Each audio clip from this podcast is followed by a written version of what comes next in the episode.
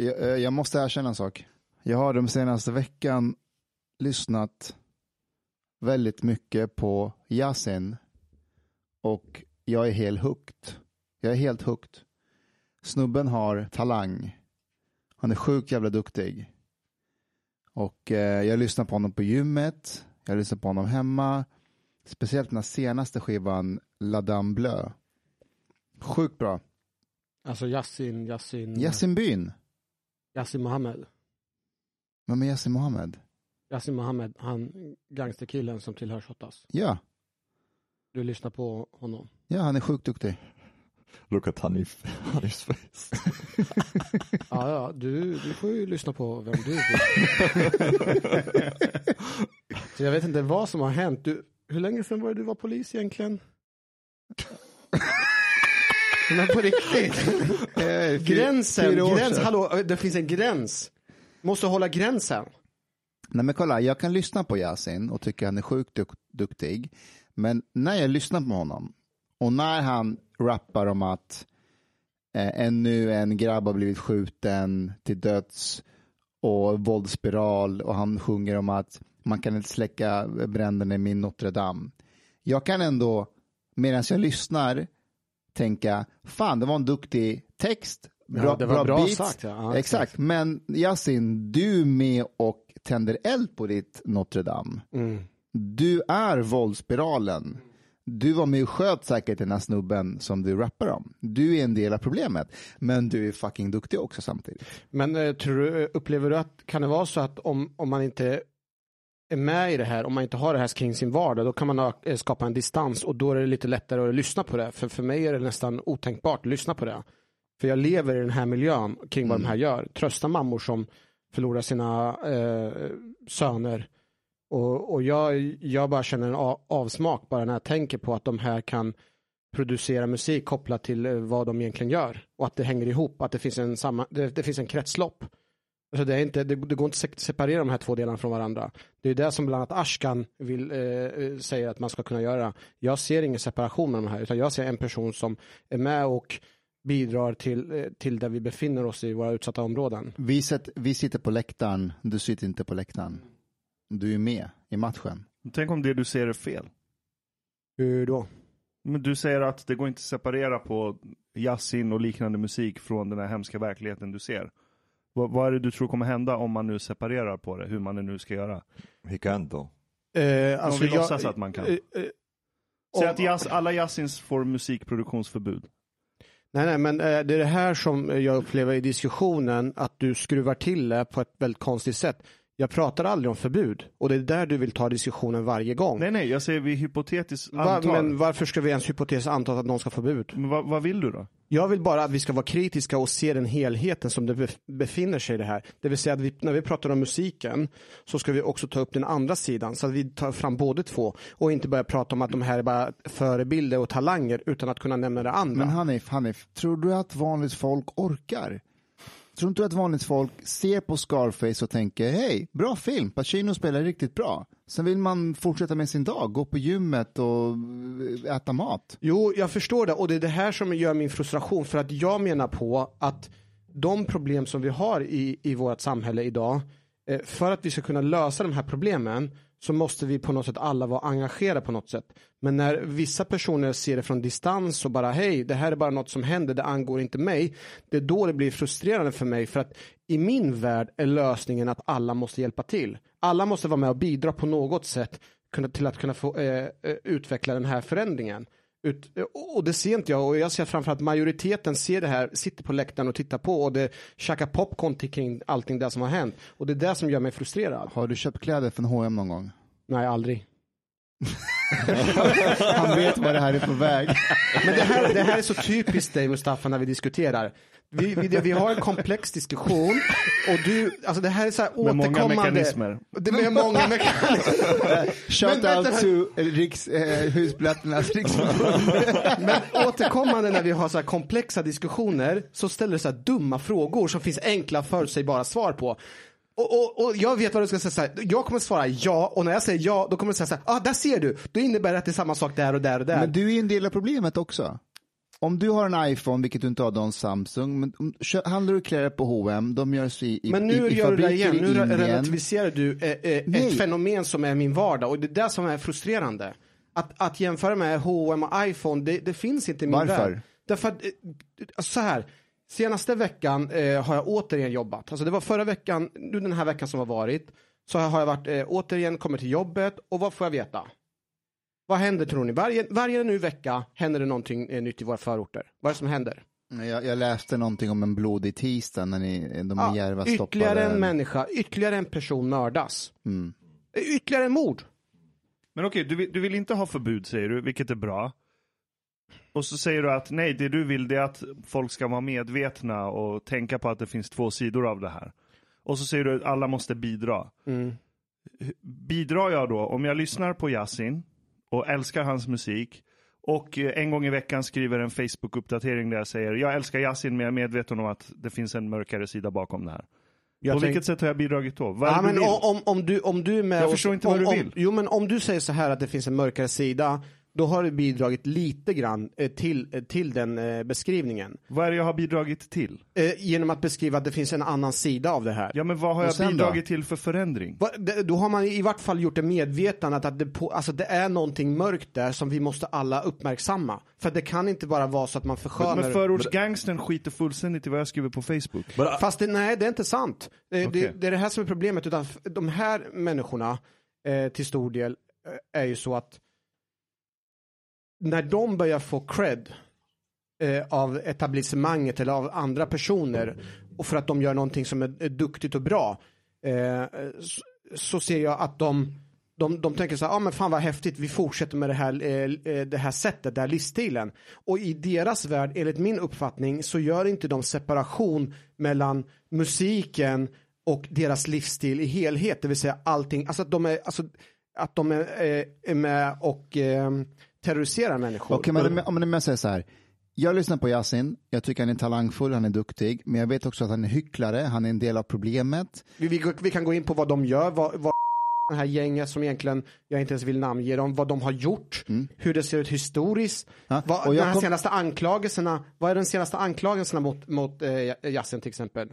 Vet ni det? Det väl kidnappningen av Einar va? Och, och vad är det som har skett med kidnappningen? Vad, vad har hänt? Vad, vad har de gjort med honom? Vad vet ni det? Vad de har gjort med honom? Vad har de gjort? Men vet ni det? Nej, jag vet Nej, inte. och det är det här som är frustrerande. Jag förstår, men De har ju frihetsberövat honom. Ja, det vet Eh, vi. Han har ju inte gjort det, utan eh, uppgifterna som gör gällande det är att han har, vad jag förstår, eh, beställt det här. Eh, och jag har sett de här videoklippen sedan tidigare, att de har gjort liknande med andra eh, gangsterpersoner. De har frihetsberövat en person. Föreställ dig att det skulle vara din, eh, ditt- eget barn. Jag håller som med, de, Hanna. de frihetsberövar. Okej, men- De, de frihetsberövar, vänta låt mig få prata till De Men han har frihetsberövar, inte sagt någonting. de frihetsberövar, de frihetsberövar Tar, och, tar de något eh, till något speciellt område, fil, filmar, I'm going to take your side. don't, don't worry. okay, but I mean, there is a point uh, in saying that liking this music or open or praising this music can contribute to a glorification of a culture that is problematic. So there is this point of view as well, which actually I think i- it is a good point. And um, and also like if we don't talk about bans and and forbidding stuff, that's not necessarily the same as to stigmatize and try not to normalize something that is harmful and destructive. Okej, det är två saker. Ja. Första saken som jag inte fattar alls, det kanske du kan hjälpa mig med Hanif. Om du är gangsterrappare och utövare av gangsterhandlingar, varför beställer du ett jobb där du kidnappar en annan rappare? Va, va, varför ville de ha Einar i förvar? är det så att han inte ska kunna göra musik? Va, va, varför har de lagt honom i en låda? Det är, tu, det är Tupac och Biggie. Fast, fast det, men, men, men det, här, det, är- det, är det här. Ashkan, det är det här som är problemet. He just like ser ju inte, du ser ju inte, för dig är ju det här bara artisteri. De håller på, det här är konst. För dig är det här ett konst. För de här personerna så är det inte bara konst, utan det är deras verklighet. Om, om Einar kommer ut dit och bara säger någonting i stil med att han äger eller att det är han som är lite snäppet bättre. De här människorna tar illa vid sig och de kommer vidta åtgärder. För, det, för dem så separerar inte de mellan verk och verklighet. Jag, jag är fullt medveten, jag, jag ser inte alls det bara som konst. Jag är fullt medveten om att vissa av de här gangsterrapparna är riktiga gangsters. Och de fuckar upp människors liv. Jag, har- jag har aldrig förnekat den biten. But do you see like Men- the connection between the music and culture? Jag, kan, jag, jag kunde teoretiskt se kopplingen mellan att, ah, okej, det låter logiskt att om de här gangsterrapparna får cred i etablerade medier, det kommer hjälpa deras eh, olagliga verksamheter. Makes sense. Men går du och kollar på datan så stämmer inte det. Det är inte sant. Det är Vad bara en fantasi. Du? Vad menar du att den... Ja, men kolla. Det här har ju hänt i USA en gång redan. När gangsterrappen föddes i USA så finns det en tydlig tidslinje på när gangsterrappen började växa, när den blev stor, när den slog igenom, när den exploderade, tills att den nådde en punkt där det var den mest konsumerade genren inom hiphop. Och hiphop är en väldigt stor genre när det gäller konsumtion. Och om du följer data på till exempel gängrelaterade våldshandlingar, eh, antal gäng som finns, antal människor som är medlemmar i kriminella gäng. Om du kollar på alla de här siffrorna, då borde ju de ha exploderat. Efter Vad att, menar du med att explodera? att gängskjutningar skulle gått upp i taket, Fast- att fast- gängmedlemmar skulle öka. Okej, redan där kan vi stanna. Okej. Eh, föreställ, om vi bara byter ut att det här är gangsterrappare och tar att det skulle vara Hells Angels. Ta det som ett exempel. Hells Angels, det är en anonym organisation. Sen börjar det pratas mer och mer om att de här är, är väldigt våldsamma. De gör det ena och det andra grejen. Och ju mer vi pratar om det så kommer de sätta skräck i andra människors ögon. Och nästa gång när de tar upp luren och ringer, förresten, har du hört talas om oss? Vi, var- de pratar om oss överallt. Så kommer de eh, skapa mer fruktan, mer skräck och de kommer få eh, på så sätt utvinna terräng och vinna mark. Och i, i dagsläget som vi pratar just nu så är inte de här gängen bara kopplade till Järvaområdet utan de här har expanderat och de finns inte bara i Sverige utan de har också växa i Europa. Det finns alltså hangarounds runt omkring i Europa. Varför? Jo, för att de uppmärksammas om och om igen. Så visst, du kommer kanske inte kunna se det på någon statistik, men våran underrättelseuppslag gör gällande att den här informationen, men det är så lätt för dem att kunna utöka sin verksamhet. Det räcker med för dem att de tar fram telefonen och- sen så bara ringer ett samtal. Du förresten, har hört talas om oss? Det är jag från den här personen, från den här gruppen. Och sen så kommer de att hota fler och fler. Det är därför det är problematiskt. Men låt mig också, eh, jag har själv tänkt på det och jag inser vad det riktiga problemet egentligen är.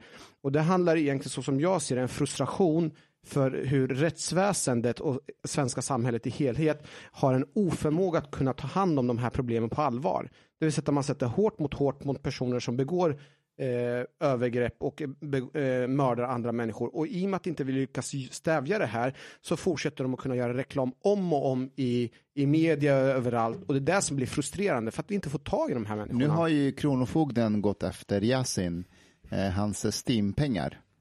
Eh, och eh, i, i, alltså stoppat eh, överföringen till hans konto i och med att han har skulder hos Kronofogden. Och det är det som är ytterligare ett problem. Det går inte att kunna sammanställa. En del av de här pengarna som de får är STIM-pengar. En del av de här pengarna som de har är ju rena utpressningsärendet. Vi kan inte se skillnaden. Vi har beslagtagit massor med pengar från olika personer som är misstänkta för grova brott. Men de har fått tillbaka pengarna i tron att det är STIM-pengar. Så det är också en del av kretsloppet. So I blame this on you for starting this conversation again. But I can also see a pattern. Du plankar. What's happening to you man? Fan, i, när vi har börjat umgås med Chang så har vi alla blivit radikaliserade på olika sätt. Men jag, jag, det är fortfarande inget belägg enligt mig. Du, jag, jag ser datan visar att gängrelaterad verksamhet ökar inte. Vad menar du med att det inte ökar? På alla sätt du kan mäta det så ökar inte det. Men bara för att du inte kan mäta och visa statistik innebär att det inte har skett? Nej, det gör det inte. Nej, Men så. jag, kan inte jag kan inte acceptera policy som går ut på en idé, en fantasi som inte går att belägga. Ditt enda motargument är så här, vår underrättelsetjänst säger. Ja, men för So what? Vad betyder det? Hur säger den det? Hur vet ni att bara för att du får cred i media så kan du expandera din verksamhet? Hur vet du att det inte bara är en korrelation? Hur vet du att det finns en faktisk kausal koppling mellan de sakerna?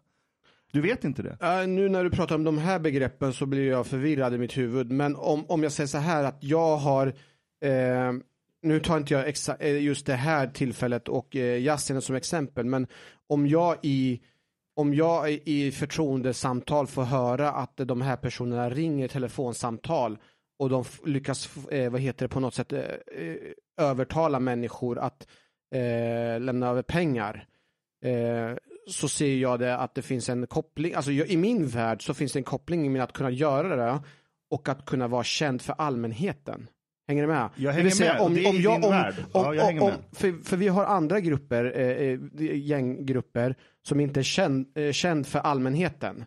Eh, om de ringer upp och säger så hej förresten, jag tillhör det här gänget. Så kommer de, eh, så är det inte alls lika troligt att de får med, sig, lämna över pengar. För de är inte kända, för vi, media har inte kommit i kontakt, de känner inte till om dem. Och då kommer, inte, då kommer de inte ha det lika lätt. Men utifrån det polisiära perspektivet eh, så är det vedertaget. Det är därför vi försöker undvika att nämna ens deras namn på, på deras gäng. För att det, varje gång man namnger gängen så är det att göra reklam för de här gängen. Och det är därför vi, vi undviker att göra och det är därför vi är kritiska egentligen mot media varje gång de namnger dem. Jag, I min värld så har jag aldrig ifrågasatt det, den forskningsmetoden utan jag har tagit det för sanning. Eh, Men är det samma sak om man namnger IS och Al-Qaida och talibanerna? ja, faktiskt. Man ska inte namnge dem. Eh, man måste ibland namnge dem, absolut. Men eh, ibland så tror jag att man hjälper mer än man stjälper genom att eh, göra reklam för de här eh, grupperna. Sen så tror jag att det finns en skillnad kanske mellan IS och Al-Qaida och de här, eh, de här grupperna. Eh, för i min värld, eh, jag kan ha fel, jag har inte tänkt färdigt de här tankarna, så bygger ju de här gängens arbete på rykten om dem. Det är i och för sig IS också, det är därför de filmar sin handling och lägger ut det och sprider och vi är med och bidrar och sprider det och på så sätt så är vi med och också sprider skräck. Det är därför är många som känner en sån otrolig fruktan för just IS. Om, men om vi ändå nu pratar anekdotiskt, jag har svårt att tänka mig, det, det är bara en hypotes jag har, att om någon person ringer mig och säger så ja ah, men Ashkan, du driver en eh, kemtvätt säger vi. Eh, det vore hemskt om någon kommer och tänder eld på din kemtvätt, men om du betalar oss så kan vi se till att det inte händer. Mm. Om de nämner ett namn som jag kan googla upp eller inte, jag kommer bli lika skitskraj oavsett. Just det. Jag kommer ju antingen betala eller gå till polisen, jag vet inte vad jag hade gjort. Så- Och då är det ändå bara du som har lätt att bli skraj för sånt. Då är du, du är ändå en lätt rädd, alltså du är lätt att bli rädd. Då- jag, då är för, det ändå en- för, för, gang, jag är såklart, jag är skiträdd för Ja, gangsters. men det finns andra personer som inte är lika rädda, men när de hör, aha det här namnet känner jag igen. Den här perso- och så, så googlar de upp det och visar sig att det, det finns jättemycket information. Då, då har de mycket lättare att trilla dit. But actually, the comparison with ISIS also was was interesting. What do you think about jihadi propaganda in the form of music, for example? Do you think that could contribute also to like basically recruitment or the the glorification of this culture in a way that can propagate it? Jag tror så här, propaganda blir alltid mer effektiv om jag kan sprida propagandan och säga det här har staten förbjudit. Då blir det mycket mer intressant. Eller det här vill inte folk att du ska lyssna på. Då blir den Faktiskt. propagandan mycket mer slagkraftig. Det är som, Ja, eh, absolut. det är som de här, ma- i Frankrike får man ju inte förneka förintelsen. Mm. Eh, Gör du det så blir det som en slags hets No, mot but actually, these are but these are also two different things. Ja, ja, jag to ty- forbid by law is one thing, but to stigmatize is another Ja, men thing. om vi- om so it's like still stigmatized, for example, to like deny the Holocaust, yeah, even if it's not not necessarily forbidden, yeah. And this is, I think it's good. Jag håller you med know? om att Yeah. det är bra. Jag håller Yeah. med om att det är bra. So, Men att you- lagstifta det. Yeah, yeah, but exactly. But don't you see that there could be also a point to stigmatize this culture in that way in the form of their music?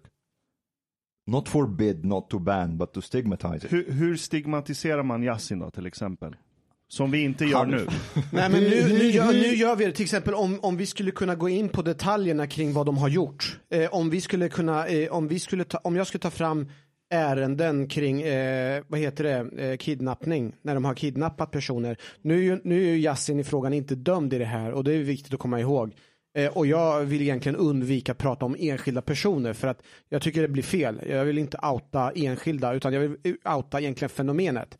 Men om vi tittar på vad de egentligen exakt har gjort, kan till och med spela upp och visa att det här, så här har det gått till och bara dra en parallell till, till, eh, till den här personen och säga att, det, att Yassin är Yassin Mohammed och inte bara Yassin byn. Hänger du med? Då skapar vi en, så som jag ser en, en mer större bild av, av personen och vad den gör. Eh, och då tror jag också att man kan eh, tänka efter lite mer, reflektera, fundera över det. Okay, Yeah. but what do you think about this music? Somebody made a remix of uh, one of the ISIS most famous propaganda songs.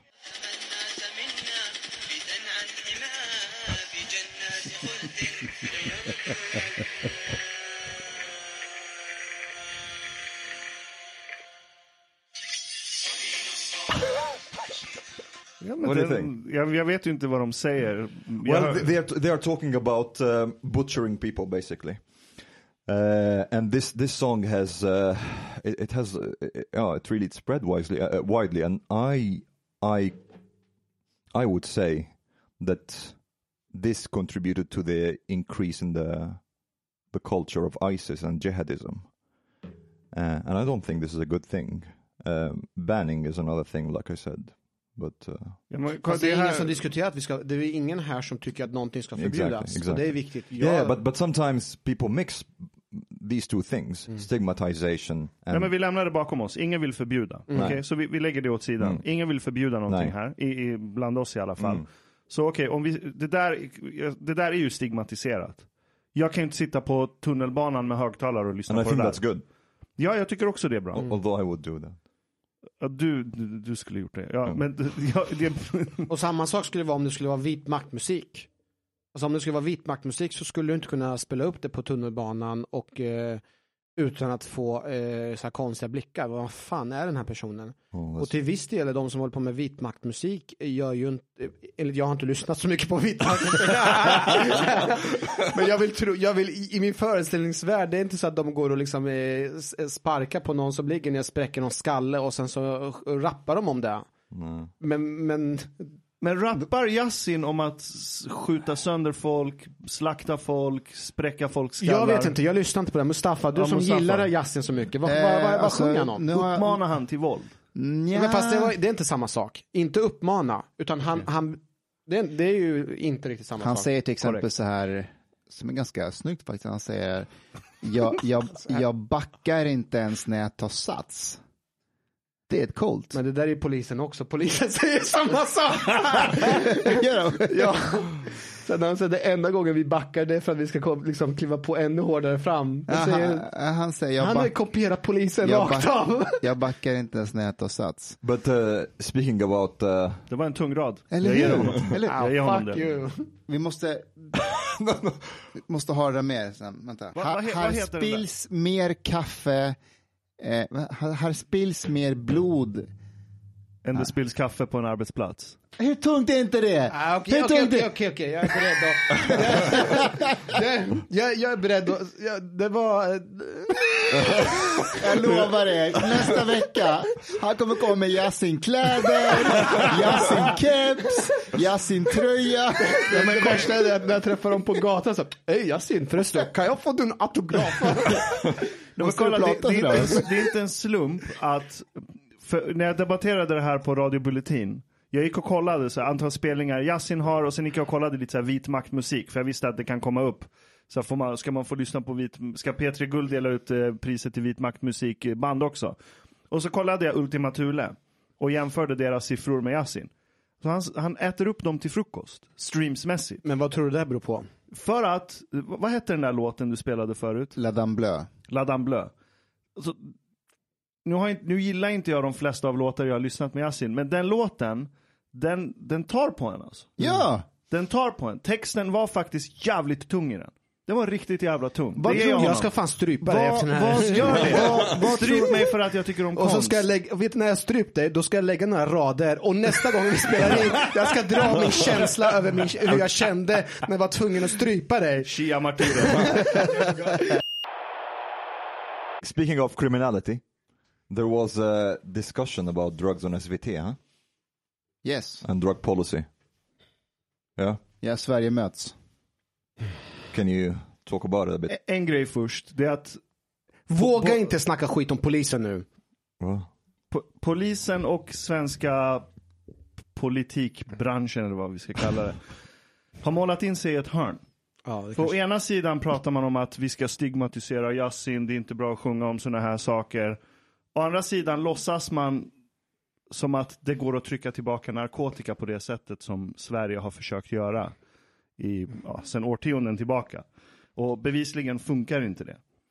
Och när du har sådana här debattprogram, det är alltid samma jävla drama som kommer. Du har den här hårdföra, torra snuten. Vem var det som var med? Var Roberto Tomé?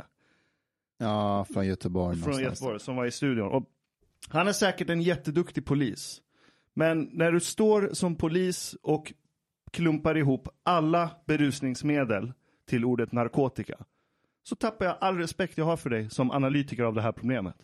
Och alla unga som tittar på programmet, vilket de inte gör. Men, men, de har internet. men- ja, men- men men, kollar nu. inte på SVT. Men Men, om nu. de hade kollat. Men utifrån det polisiära perspektivet eh, så är det ju ändå, eh, så som jag ser det, egentligen inte konstigt. Det vill säga, eh, egentligen så skulle vi kunna prata om alkohol som narkotika. Ja, hade, vi varit i, hade vi varit i Iran så hade det varit narkotikaklassat.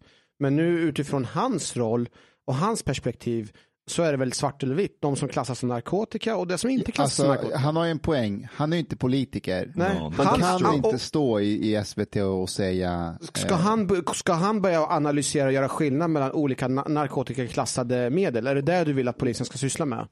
Ja, jo, Roberto om- har säkert en cannabisplanta hemma. det vet du inte. But what I don't like this this is also like one of the most stupid statements that I've heard. Vänta, Like- ja, Like heroin addicts, they always start with weed. What the fuck is that? I know. What Den do är- you den mean? är This is like this is like a very Den är weird. say- korkad. Like, you know, you know what they started with? They started with alcohol. Yes. Yeah. And before Yes. that, they started with eating food. And breathing. what the fuck? what does that mean? Like, and and the thing is, like, when people say this statement, nobody comes and says, "Well, actually," but most people who, s- who smoke weed, they don't turn into heroin addicts. Have you thought about that? Jag vet, men, det, men det är som, jag tror Ashkan sa något roligt att ehm, alla de där i studion har läst en broschyr från så här 60-talet om att knark är bajs och så har man stannat kvar där. Och jag ska bara tillägga att den här knark är bajs-kampanjen som Sverige hade under 50-60-talet, 70-talet, den var väldigt effektiv. Alltså den, den fick verkligen folk att inte börja knarka. Um, När jag gick i skolan så hade vi något som hette Våga säga nej till droger. Då kom polisen eh, till, till vår skola och sen så tog de fram eh, typ hash och marijuana och sen så tände de eld på den här haschbiten eller marijuana-plantan eh, och så, så sa de så här om ni känner den här lukten, spring! det är så svenskt! Men, men, men, men, men, jag ska också säga utifrån mitt eget perspektiv, det hjälpte.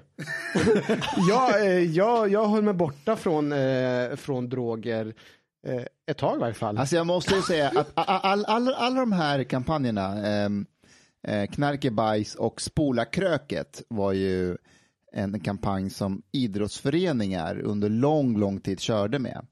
Och det funkade verkligen, man hade nolltolerans mot, mot alkohol inom idrottsföreningar och så. Och det får man faktiskt tacka socialdemokratin. Nu tror jag att Aron var han är någonstans just nu. så här, ont i Nej, men kolla, det, magen. det där är, så, så, äh, även en förälder som trycker i lögner i sitt barn. Barnet kommer gå på det. Tills den dag den kommer åt information som motbevisar föräldern.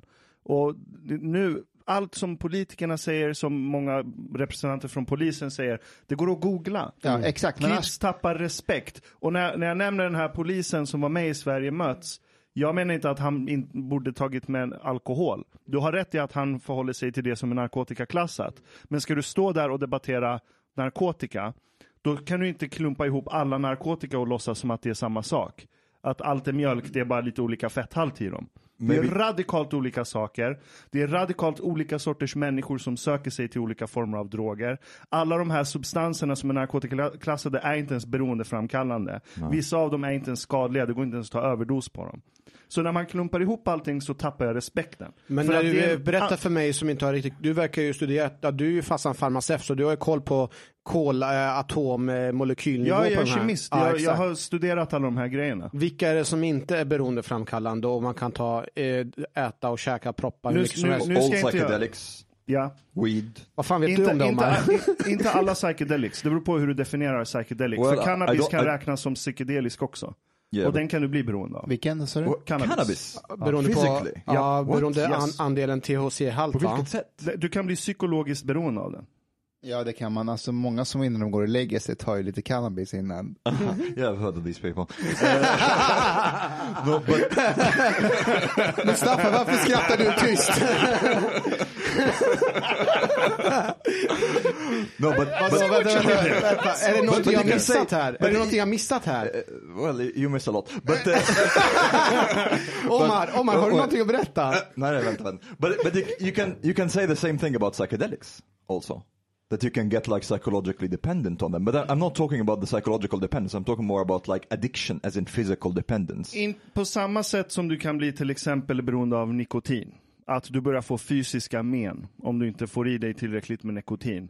Eh, det kan du till exempel inte få av vissa sorters psykedelika som till exempel psilocybin som finns i svamp eh, eller LSD som är syntetiskt framkallat av på labb eller framställt på labb. Så, och de två rusen som du får av psilocybin och LSD, det är ju inga rus som ens kommer i närheten av till exempel kokain eller sprit till och med, där du tar den här substansen, får världens största självförtroende och sen i värsta fall kan du bli våldsam, du går och gör massa sjuka saker, kör bil, kör ihjäl folk. De sakerna ser inte du i vissa klasser av substanser. Det är, Som? det är ett helt annat universum, Nej, men som psilocybin, svamp och eh, LSD. Det är ett helt annat universum. Så när man står och pratar narkotika och klumpar ihop allting till en och samma sak, det är en antiintellektuell sätt I att agree. angripa det här på. I agree, and uh, maybe it's it's not as important when it comes to the police, but it's really important when it comes to the politicians. The politicians seem to have zero interest in data, zero interest like in, in, in driving evidence-based policy when it comes to drugs. They they don't care really, really about like Ideologer. yeah, it's it's very dogmatic, and it's almost like when they speak, it's like it's just that they find it disgusting. Men såg ni Damberg i debatten? Han var ju med via tv-länk. Ja, han, eh, han körde i en vanlig Alltså, han, klassisk... han såg ut som en människa där någon så här alien-civilisation kommit Mm. och dragit ut hans själ och använt honom som en jävla marionett. Han satt där och läste av en jävla teleprompter. Och så gör de ju hela tiden. Ja men det var så obehagligt. Mm. Han hade, det- det var så tydligt att hans o, så här, blick av oro var fake. det var skådespel. Allt han sa gick emot sig själv. Det fanns ingen logik bakom allt. Det var bara ren ideologisk propaganda. Och det, att är, han be- det är vände- bedrägeri. Och han, han, sitter där och varje bedrar grej, lyssnarna. Ja, han vände ju varje fråga som var kritisk till att hur bra Socialdemokraterna jobbar med de här frågorna. Eh, Det, det, det, är ju, det är ju PR-strategi. Ehm, Nej, jag tycker han var riktigt obehaglig. Han, han, Men- sitter och, han, han, han sitter och säger saker som han vet inte är sanna. Och jag vet det här. För att för cirka fem år sedan, fyra år sedan någonting, så debatterade jag med, mot Damberg på Aftonbladet TV. Mm-hmm. Eh, om eh, automatisering, artificiell intelligens, framtidens jobbmarknad. Och han menade att nej men vi behöver inte vara oroliga för att massa jobb blir automatiserade. Titta, snart kommer Amazon till Sverige och då kommer folk kunna jobba på lagret och med leverans och så här. Eh, så dels så sitter han och säger saker som inte är sanna i studion. Efteråt, när vi går backstage, så kommer han fram till mig och så börjar vi prata lite. Eh, och jag var ju ganska frustrerad. För att jag försöker utgå ifrån data. Och när jag återigen upprepade min ställning kring det här så sa han, Ashkan vet du, jag förstår ju allt det här. Jag vet ju att allt det här är sant. Men jag kan ju inte gå ut och säga det till folket. De kommer få panik. Ja, men, Ja. snälla, vet Men han har ett gånger- ansvar. Vänta, shit. Hur många, vet du hur många gånger jag har fått höra det av politiker som jag har träffat? När man sitter med dem i debatter och de säger en sak, sen när det är slut och man går backstage så bara, alltså det är rätt illa de här frågorna, men folk kommer få panik om jag skulle säga det här. Men också så här, jag vill komma dit du är, men vi måste gå stegvis. Vi kan inte bara säga att det är så här nu. För It's disgusting, this, this, this honesty. i början så känner man så här, ah, du håller med mig, typ, du, eh, wow, man, man, man blir lite smickrad. Nu är jag så här, men vänta nu, du har ingen ryggrad. Exakt. För det ser ju, hur de, det ser ju allt om hur de ser på väljarna. Det är Att det är små stackars får, de klarar inte av sanning, vi måste vara försiktiga så att de inte får reda på det här på fel sätt. Det är oärligt och det är som du säger, det är ryggradslöst. Skäms Damberg, på riktigt. Skäms. Hur fan kan man sitta i tv och ljuga Jag på vill det bara här säga sättet? att jag skulle väldigt gärna ha med Damberg till podden i framtiden. Får jag, får jag ställa en eh, personlig fråga till er alla? Och de som inte vill behöver inte svara. Eh, Drumroll. ha, eh, har du erfarenhet av narkotika och har det i sådana fall varit positivt eller negativt Finns det några, har du varit med om någonting negativa erfarenheter av narkotika eller har det varit bara där du har varit med om positivt? Allt som sägs från och med nu är en del av ett konstverk.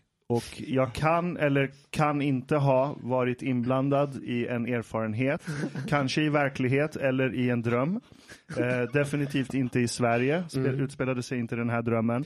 Men du Så behöver kan inte vara så långrandig. Jag har tagit jag har rökt cannabis här i Sverige så det, alltså, gör inte så stor grej av det. Jag har aldrig intagit en illegal substans i, inom den geografiska zonen Sverige. Ja, okej. Men utöver det då? Har du, har du haft några negativa erfarenheter av narkotika? Jag har haft extremt negativa erfarenheter av alkohol.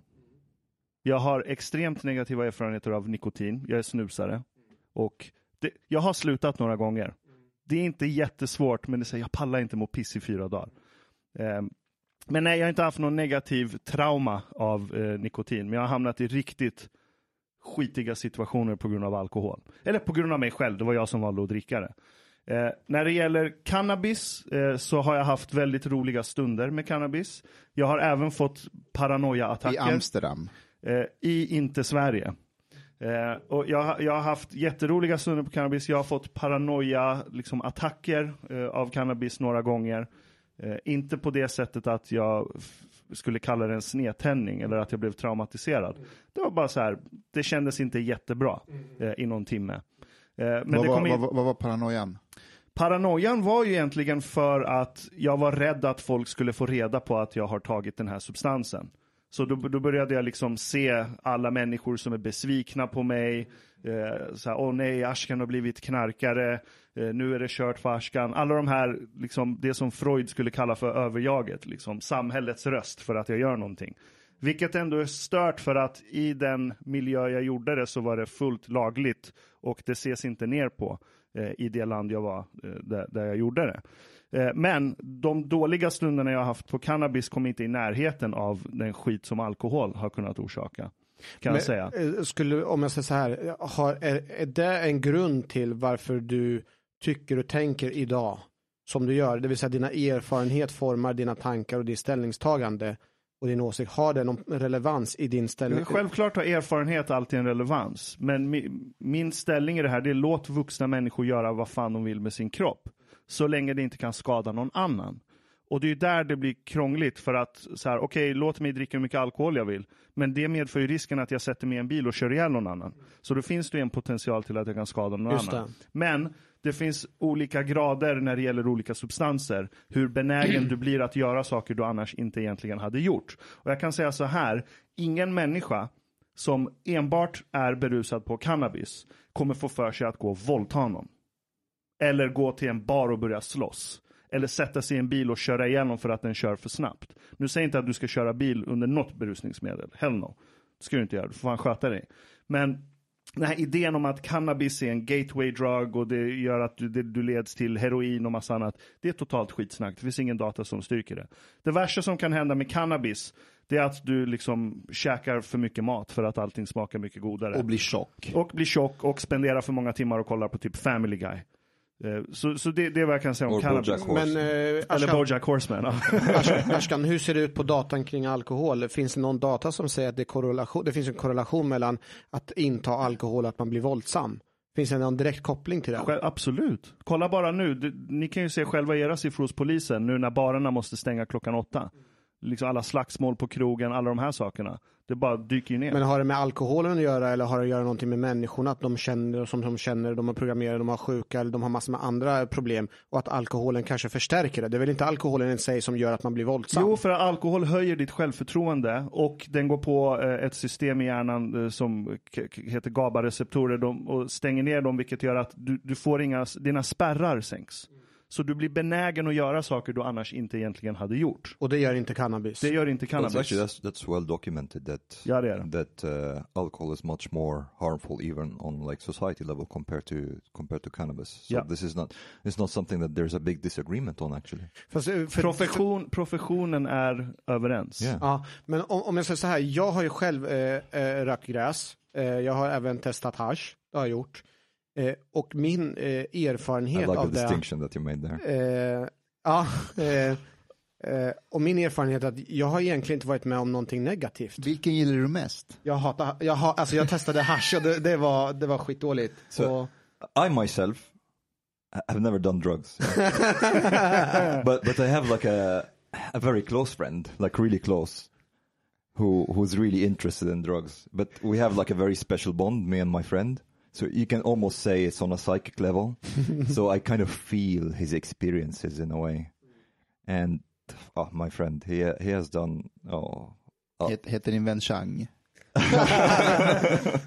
uh, no, but um, my friend is really interested in psychedelics as well. Okej. Yeah. Och har din vän haft några negativa erfarenheter av Uh, Psychedelics. it depends on what you mean negative. It has happened, uh, but way, way uh, less than the positive experiences. And also the the negative experiences are very inward and temporary. I mean, for my friend, uh, and uh, it, it did not cause any harm to him or to others. Um, so that's also another thing. And my friend has had worse experiences with alcohol. Yes. Okej. Mustafa, du då? Har du haft, har du någon vän eller? Nej, men alltså just alkohol för min del. Jag, jag, jag, jag, har, varit full, alltså kalasfull, tre gånger i mitt liv. Och vid de tre tillfällena så har jag tänkt aldrig mer igen. Och så har det blivit två gånger till. Sen har jag, faktiskt, jag, senast jag var kalasfull var för tio år sedan. F- eh, kanske börjar bli gammal, men jag, jag har aldrig alkohol, så här, jag älskar första ölen. Det är det bästa jag vet. Första glas vinet till maten, bästa jag vet. Sen vill jag inte ha mer. Så jag är en pussy där. Däremot, heroin har jag testat många gånger. Och första fixen, andra, tredje, det är bara, det är himlen. Och det är, en, det är en stark del av min kultur i Afghanistan. Det är Right. sant. 95 procent av opium kommer därifrån och heroin. Så jag gillar att bejaka min kultur och så får jag också pengar av svenska staten för att göra, jag har en afghansk förening som heter Heroinafghanerna. Ehm, det går bra. Vi, vi röker också nu, numera. Rök, eh, rökheroin. Rökheroin. Just det är det. ju faktiskt afghanen som är introducerat i Sverige. Väldigt ovanligt med rökheroin i Sverige, men Okay. tack Socialdemokraterna. Culture is nice. Men när du bodde i Afghanistan, har du någon erfarenhet från heroin där? Nej. Alltså när du såg det runt omkring dig på gatorna och så? Vi bodde i ett fint område. Alltså min, min familj är en sån här lite övre medelklass, väldigt sekulära. Så vi, vi bodde i ett fint område och vi, vi, vi såg inget sånt. Däremot är det stor så här opiad, eh, opioidproblem i, i Afghanistan, i Kabul speciellt. Vi har en bro eh, i Kabul, nu kommer jag inte ihåg var, den, eh, var någonstans belägen den var, men den kallas för eh, Pulle, Pulle Sohte. Brän, bränd ett bränd bro. bro. Ja, därför att alla Vad är det för jävla namn? Pulesorte? Därför att alla röker på under bron. Okej. Så alla liksom heroinisterna är där och man, Okej. du vet, man bränner. But, but you know also like it's interesting that they are now doing studies in Karolinska on psychedelics and there there hasn't been much media coverage of that, at least not much which I have seen. Uh, I think this is like, uh, what do you think about that? Jag tror att, det- eller jag skulle aldrig kunna ens drömma om att något sånt hade kunnat hända i Sverige för tio år sedan. Och jag är jätteglad att det äntligen finns människor som är duktiga inom eh, sitt fält som, ges, eh, som tar sig an det här. För att det här är också dokumenterat från andra länder. It's very like spreading very much in, in the US. Yeah. Research Johns uh, Johns Hopkins. Uh, they are like they have a psychedelic research center now, uh, and others, and and they are like looking into. I think it might have been that it's already mushroom is legalized in some. I'm not entirely sure. Jag tror det är in some- yeah, i vissa. or or maybe like in for for like medicinal purposes because it's uh it's very promising when it comes to like um, uh, PTSD, uh, Depression. uh, depression, and uh, yeah, anxiety, and a lot of other stuff. So it's it's really it's a really promising area, and I think eventually it will be really. It will be regulated, legalized but regulated, I think, and I think that's a good thing because I don't think we should repeat the the '60s um, uh, like free drugs, which caused like a lot too much imbalance. Men eh, jag tänkte, eh, jag tänkte återkoppla till det vi pratade om, den så positiva erfarenhet av eh, narkotika och eh, koppla till det här, de här politikerna.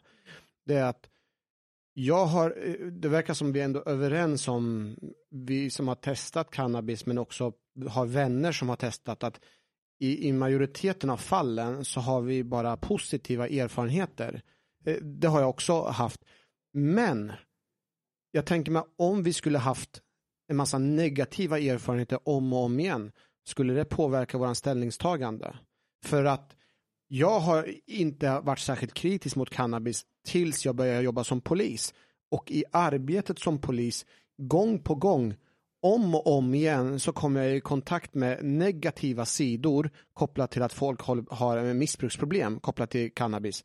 Och eh, Ashkan, du kan mycket väl säga så här, ja men det finns ingen direkt koppling mellan att ta, eh, röka gräs och slå någon. Nej, det finns säkert inte.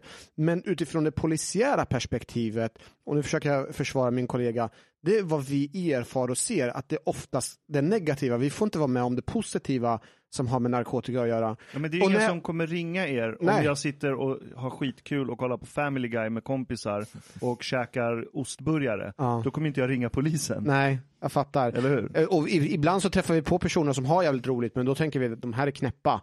Fast, eh, ja. Men, men, Men for the record, for the record. Så jag, jag tycker inte att man ska släppa alla droger löst och... Hej, Chang är här. Ja, men jag, du har varit, när, när, ja, jag kan flytta på mig Chang, kung, kung Chang är här. Chang, vi, vi pratar om droger, så du är, du är välkommen. Chang varken dricker eller, eller röker eller någonting, så att. Det är bra, droger behövs.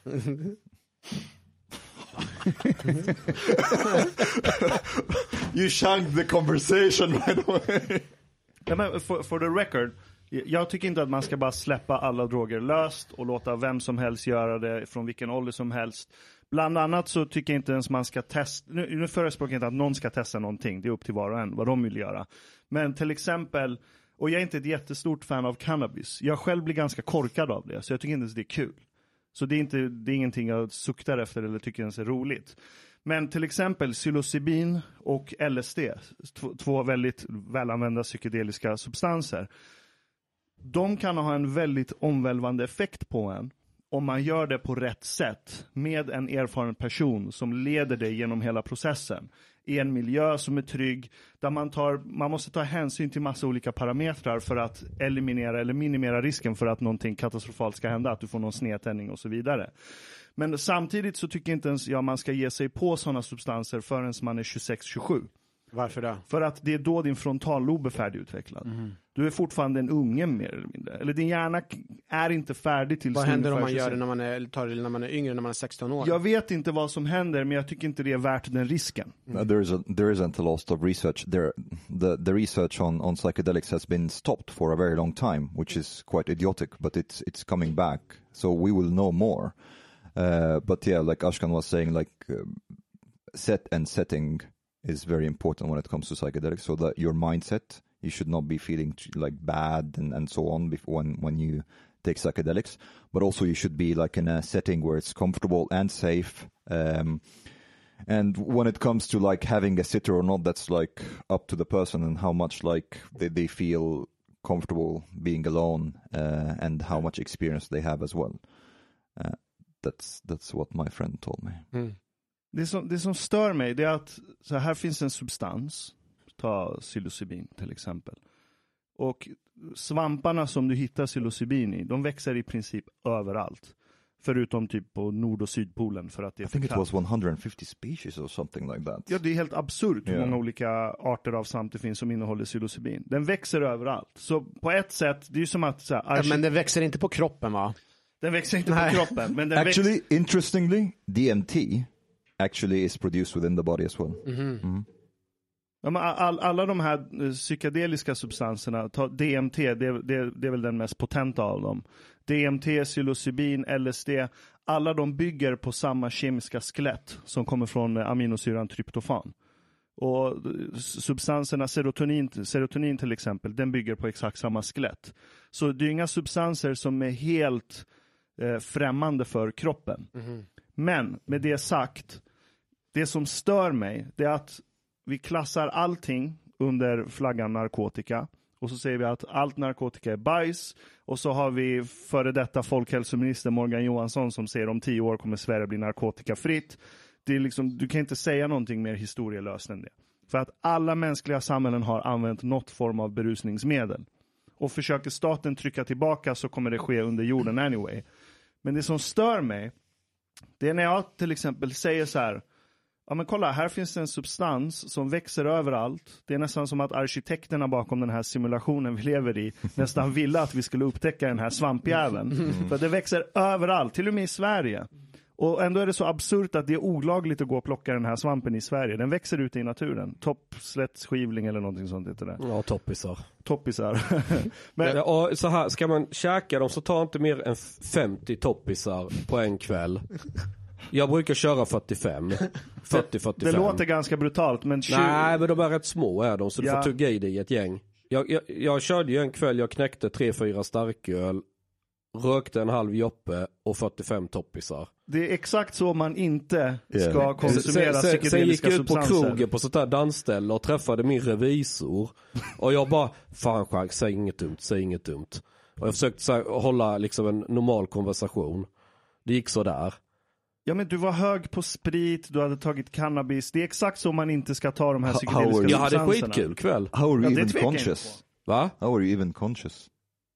Nej men det går, men du är, du är, bara, du är i ett annat medvetande. Inte det vanliga.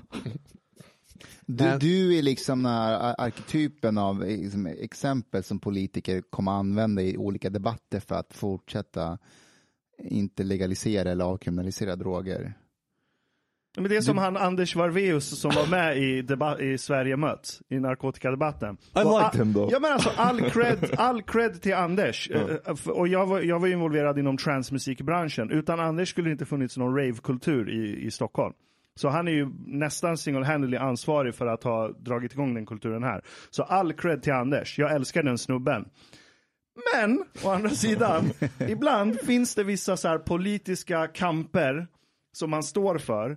Och så har du någon vän i gänget som är så här, dude, du har rätt om allting det du säger. Allting är klockrent, jag håller med dig till punkt och pricka om det här ämnet. Men du kommer vara en urusel frontfigur för vår kamp. Stanna hemma.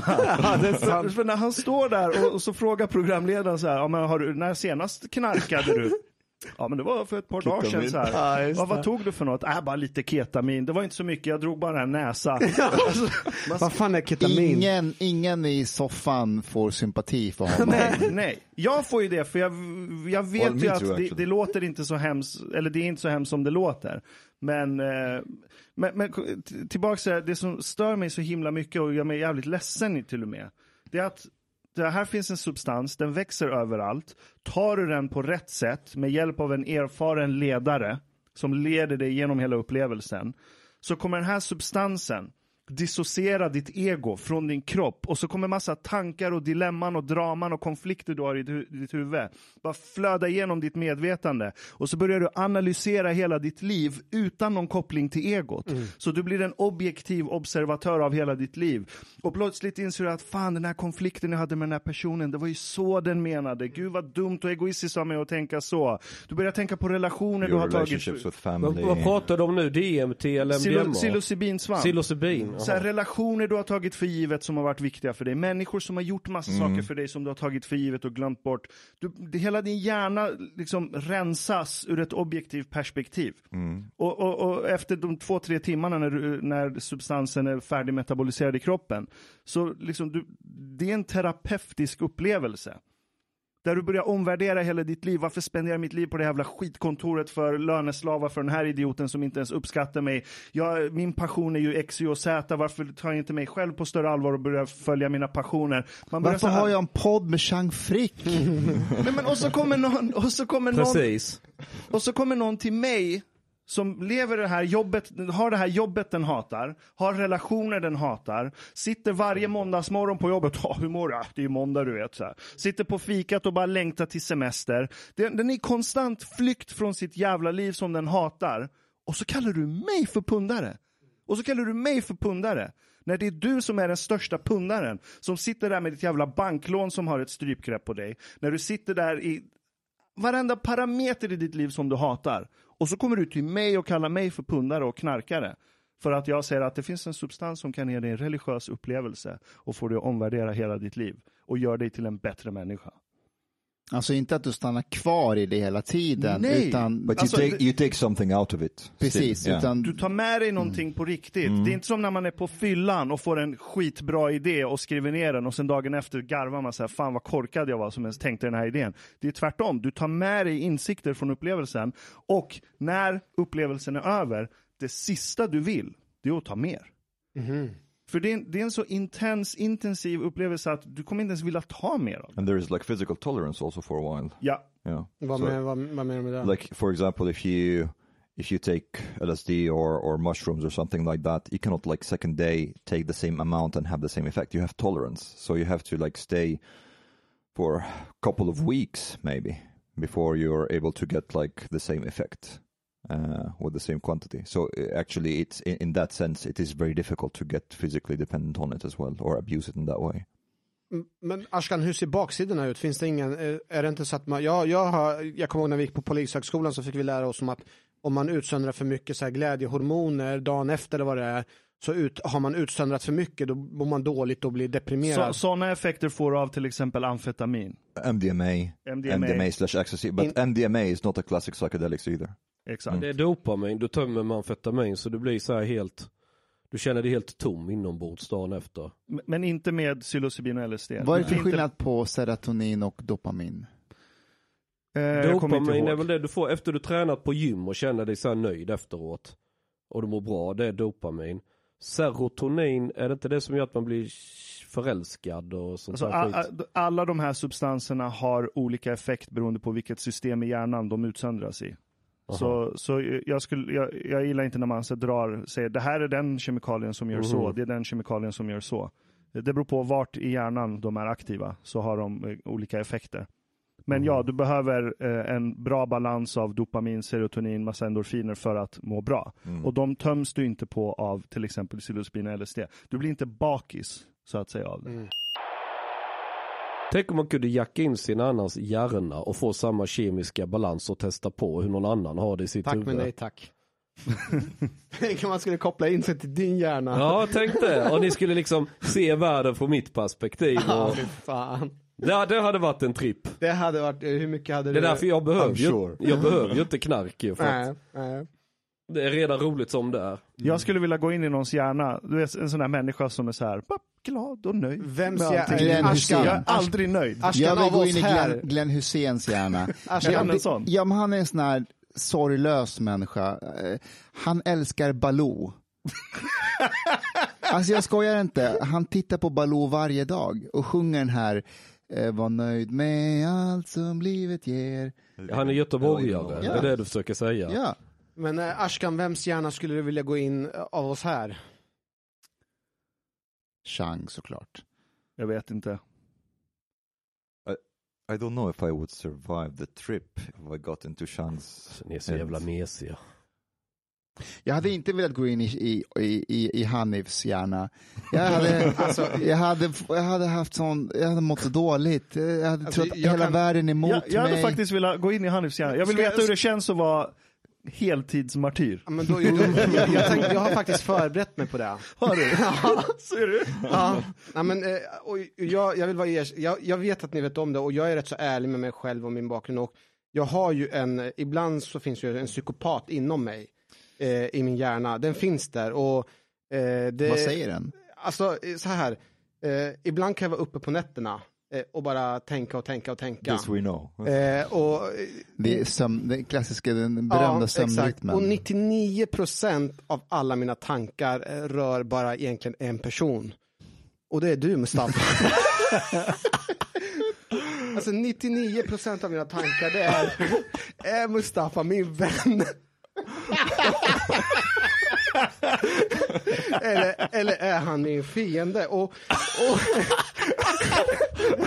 senast, senast vi käkade middag, alltså jag var uppe, jag, jag skämtar inte med er, förresten tack för middagen Ashkan. Jag, jag, var, jag var uppe till klockan, nu, jag, jag ljuger inte, jag menar allvar, jag var uppe till klockan fyra på natten. Fyra på natten och jag hade tankarna bara snurra och det fanns bara egentligen 99% av tankarna, det var Mustafa. Det här, är- But- det här, är, but martyr, why? det här, är, det här är martyrskap på avancerad Jo, nivå. jag- Tack för middagen Ashkan. Men den förstörde också mitt liv. Men jag måste bara berätta om min, om min, om, alltså min vecka. Så jag, vi har haft, som jag berättade, vi har haft skjutningar, ytterligare en person har blivit mördad. Eh, Jag är på it jobbet? Men du, det här, det här, nu, nu skrattar ni vid ett olämpligt tillfälle. Det är, Martyr. ja, men så här, jag går, till, jag går till jobbet, vi har insats och, och vi har en ny policy, du vet, eh, typ våra hästar, de har ingenting att göra. Det är, det är sant. Så att de här hets, hä- hä- hästarna, de sätts in i samband med liksom trygghetsinsatser när det någon blir skjuten eller och grejer. Varför? Och De, alltså, De har inget att göra. Här hästarna används vanliga fall vid Bryr kommendering och sig så här. hästarna att de inte har något att göra? Hästarna de bara faller sig naturligt. Men alltså det här är på riktigt. Det- Vi har trygghetsinsatser med hästar. Okej. Så i måndags eller tisdags, jag kommer inte ihåg det var, så patrullerar ju vi med hästarna runt i, i förorten. rider du häst alltså? Nej, jag är vid sidan av, jag går bredvid den här hästen. Du är inte rädd för hästen eller så? Jag har inte varit där tills, tills den gången. Och det var det där jag skulle berätta. Vi har hållit på i 8-9 timmar, vi pat- nej 5 timmar. Och vi patrullerar tillsammans. Och sen mot slutet av dagen så ska vi alltid ta ett så här kort. Patrullerar tillsammans? Pat- vi patrullerar med horse, hästarna. or- You on the horse, okej. Ja, ja, och massor med andra personer. Okej. Och, och sen när, mot slutet av de här dagarna när vi ska liksom, eh, sätta oss tillsammans och eh, fotografera för att visa att vi har liksom, patrullerat tillsammans. Det ser ut så här ungefär, Ashkan. Du kan få se på bilden här. Så här ser det ut. Ja, det Ser ser, du, trev- det ser trevligt ut. Vi är ute och patrullerar med hästarna. Två hästar, Ja. Hanif står bredvid. Ja. What did Mustafa do to the horses? Ingenting, men grejen är att och jag, jag tycker de här hästarna är väldigt trevliga och fina och sådär. Men sekunden senare när jag är framme och tar det här fotot, vad händer då, Kolla Ashkan? Hästjäveln biter handen på mig! Hästen fucking bit. Kolla jag har märket fortfarande. Hästen har bit, bitit sönder via skinnet, alltså Okay, via okay. skinnhandskarna. Wait, wait, wait. So, the horse is a metaphor for Mustafa? Nej, nej, nej, nej, nej. Where's Mustafa? Nej. Det Lyssna kommer, nu. det kommer. Det kommer komma. Okej, okej. Jag kommer hem, jag är ledsen, jag vill söka tröst. Jag ringer min enda vän, Mustafa. Mustafa, vet du vad han gör? Han skrattar åt mig. Han skrattar åt mig på riktigt och säger så här, spara det här skämtet, det här måste vi ha med oss till när vi ses tillsammans. Jag tänker, vem är Mustafa? Hur kan han bete sig på det här sättet? Är han min vän eller är han min fiende? Det, det, alltså det här är så Okay, uppenbart. Hanif. Vänta, There is no, there is nobody that would hear the story and that you would say that you have been bitten in the hand by a horse and will not laugh. This is, this is Ja, men jag like- förstår att det är roligt, men fokuset är på Mustafa. Vet du vad du behöver Hanif? Du behöver en svamptripp. Och sen nu, och sen senast, vi var, på, och sen vi var på senaste middagen, vi, eh, jag tog upp på middagen liksom att jag tyckte att ni, ibland jag sa att 99 av mina eh, tankar det handlar egentligen om Mustafa. Men 1% av de här tankarna börjar röra sig även om dig Omar. What? Du skrattar hela tiden om mig! Varje gång jag säger någonting så skrattar du.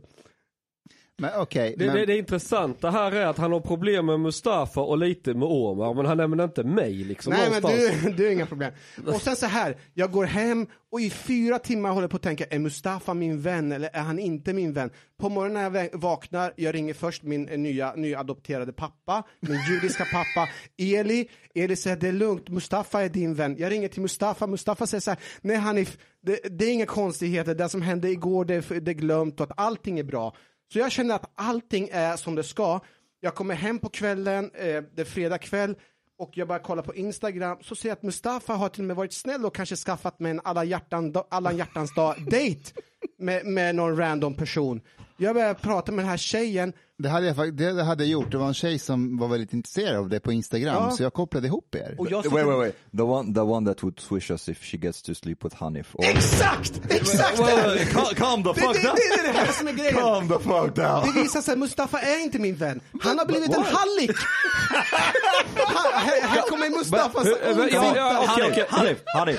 But, but we have to prostitute you. Like, you have to take one Hur for the mycket team. skulle hon swisha? Och det är det här som kommer, jag tänkte först så här.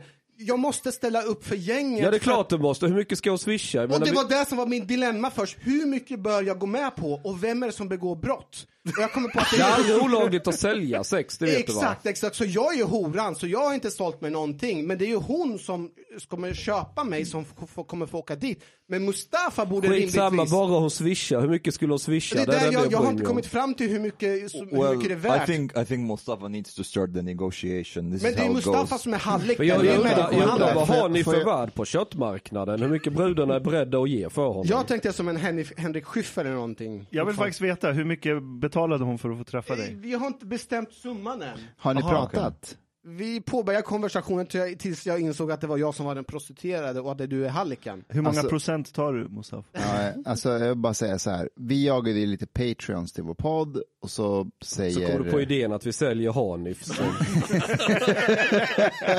Nej, då är det någon tjej som går in på mitt Instagram eh, under kommentarerna. Söt tjej. Och hon skriver, ja men jag kan, eh, jag kan bidra om jag får ligga med Hanif. Det är ett roligt, det, är, det en rolig kommentar. Så jag bara, men det är lugnt, det kan vi ordna. Och så kopplar jag ihop er två. Hanif, alltså, det, det var, Det var på skämt, det Take var på det, det är inte bokstavligen att hon, Nej, jag tänkte. det, det är roligt. But actually now Men after this revelation, sen så hon swishar. but after this revelation, and after like uh, you have revealed your obsession about Mustafa, I'm actually a bit concerned for his life. Don't know what this can lead to. Ja, men det är obsessive behavior. Yeah. Vad skulle psykologen Men vad, Johan? gjorde, vad, vad gjorde jag mot dig i middagen i, hos Ashkan? Jag vet inte, det är de här tankarna, de bara snurrar. Jag, det, det är inga kloka tankar. När jag vaknar så kommer jag på att det liksom, äh, det är ingen fara, allting är, allting är löst, det är bara konstiga tankar. Mm. Är du min vän eller inte? Det är det som min fråga är, dyker upp hela tiden.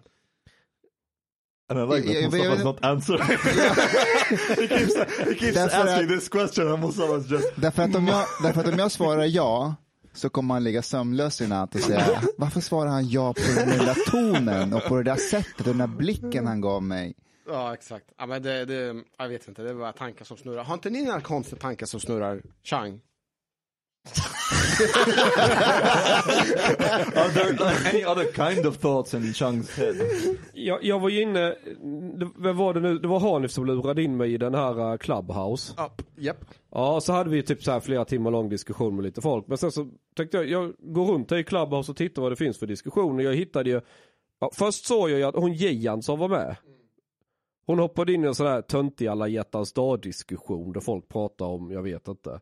Och jag bara, sånt här kan inte jag vara med. Men sen hittade jag en skitbra eh, diskussion. Som handlade eh, om bitcoin är halal eller haram. Så det var liksom ett gäng muslimer då som diskuterade det här och där var jag tvungen att hoppa in ju. Och jag bara köttade järnet med dem och diskuterade. Det var jävligt kul faktiskt. Vad sa du då? Nej, alltså bitcoin borde vara mer halal än fiatpengar eftersom bitcoin har egenskaper som mer påminner om guld och Muhammed använder guld som betalningsmedel så det är ju halal. Man ska följa profetens exempel. Och du kan inte ta ränta på bitcoin. Precis, du kan inte ta ränta på det.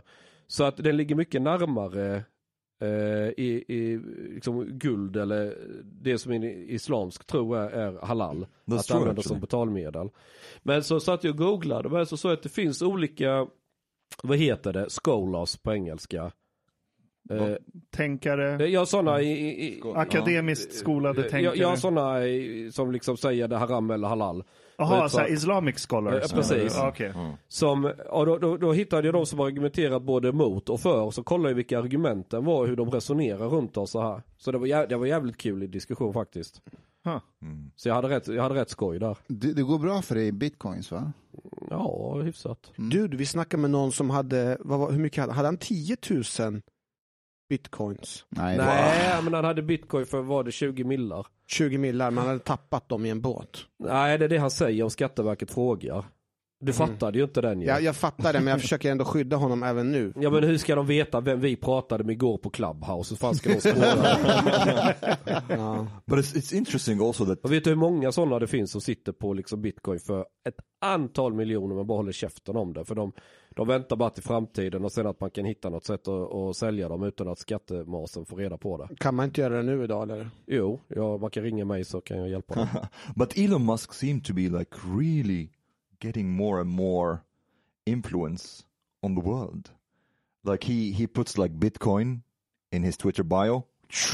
Bitcoin goes up. Han like köpte ju för... what was it, what's it called? Dogecoin. Do- Dogecoin.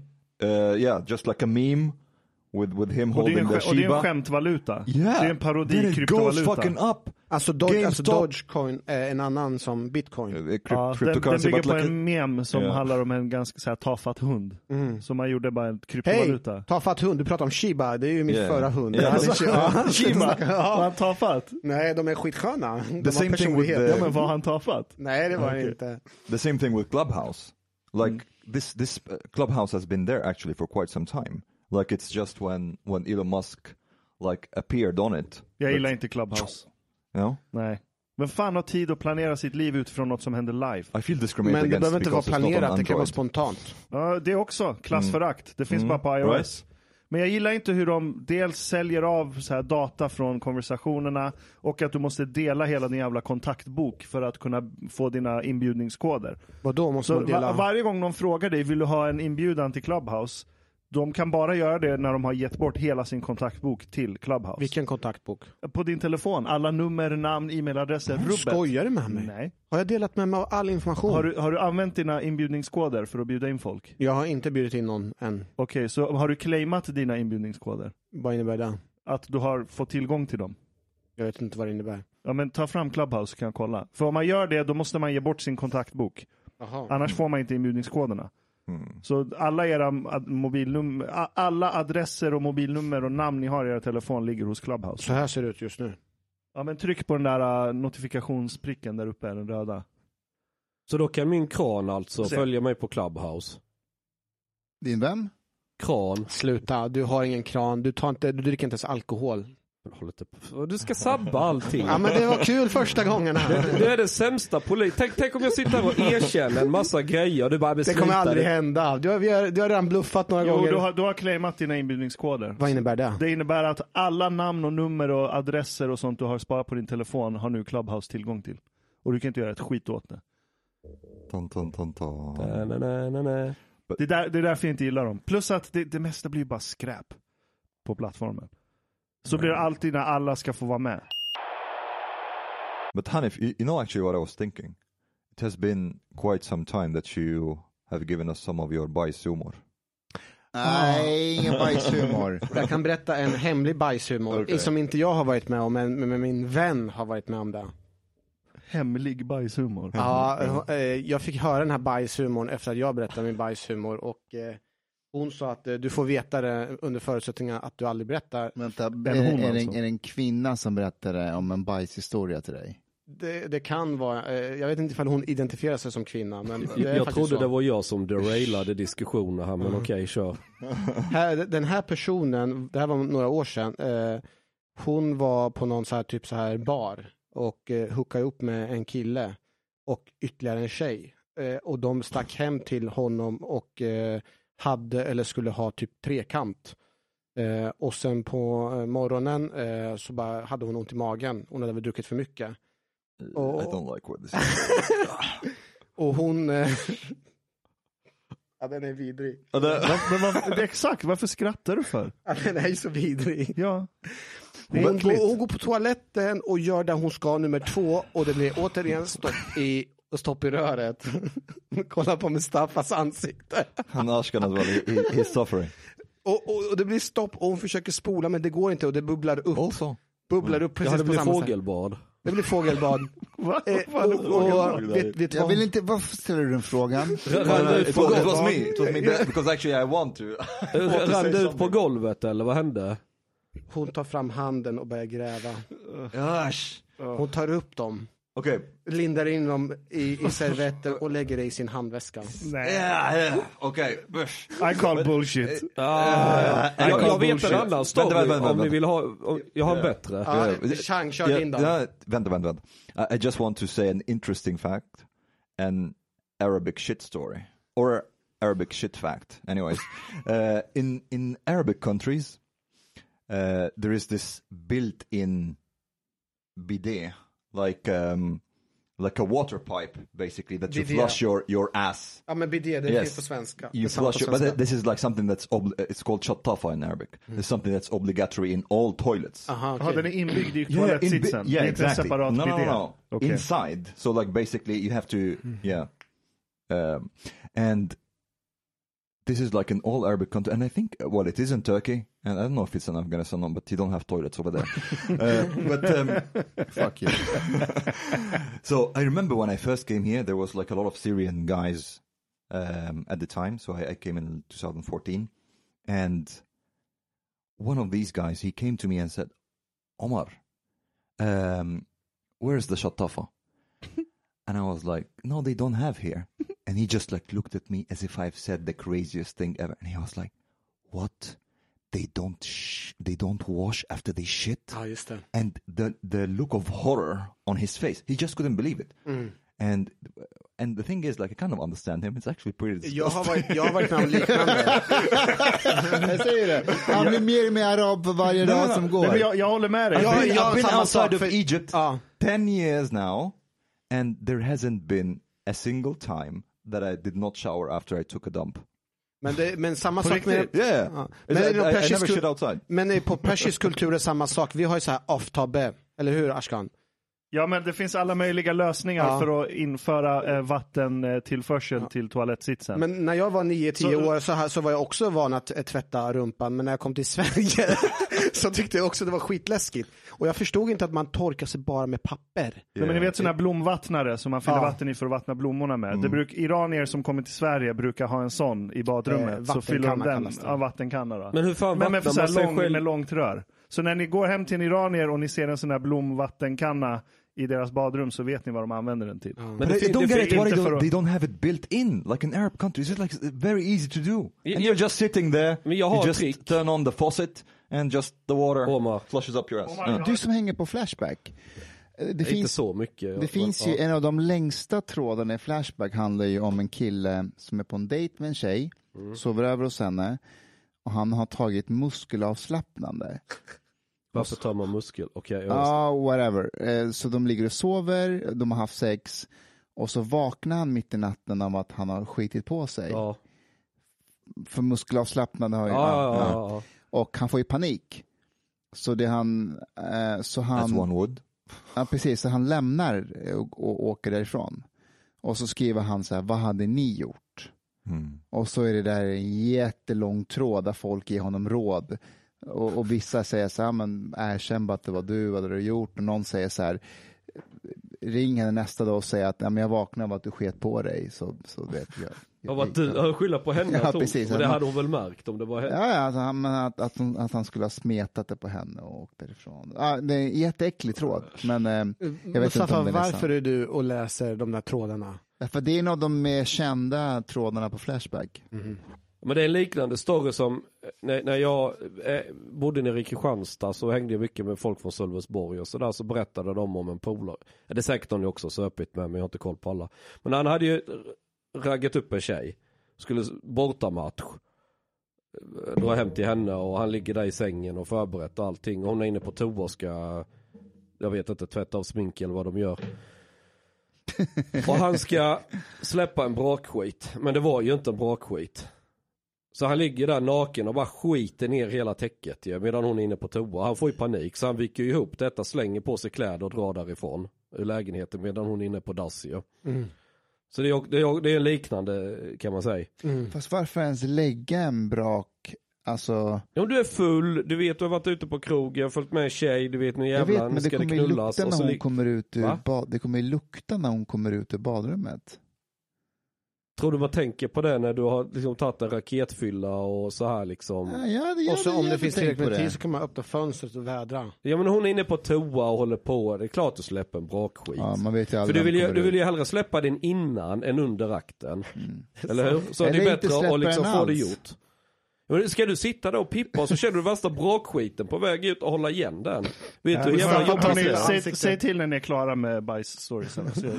Va, är, är, det, är det jobbigt för Ashkan? Ashkan, sen när Jag blev tycker du... också det är jättejobbigt. Nu tar han kan- lite choklad här och ska mumsa. Ska du gå och skita?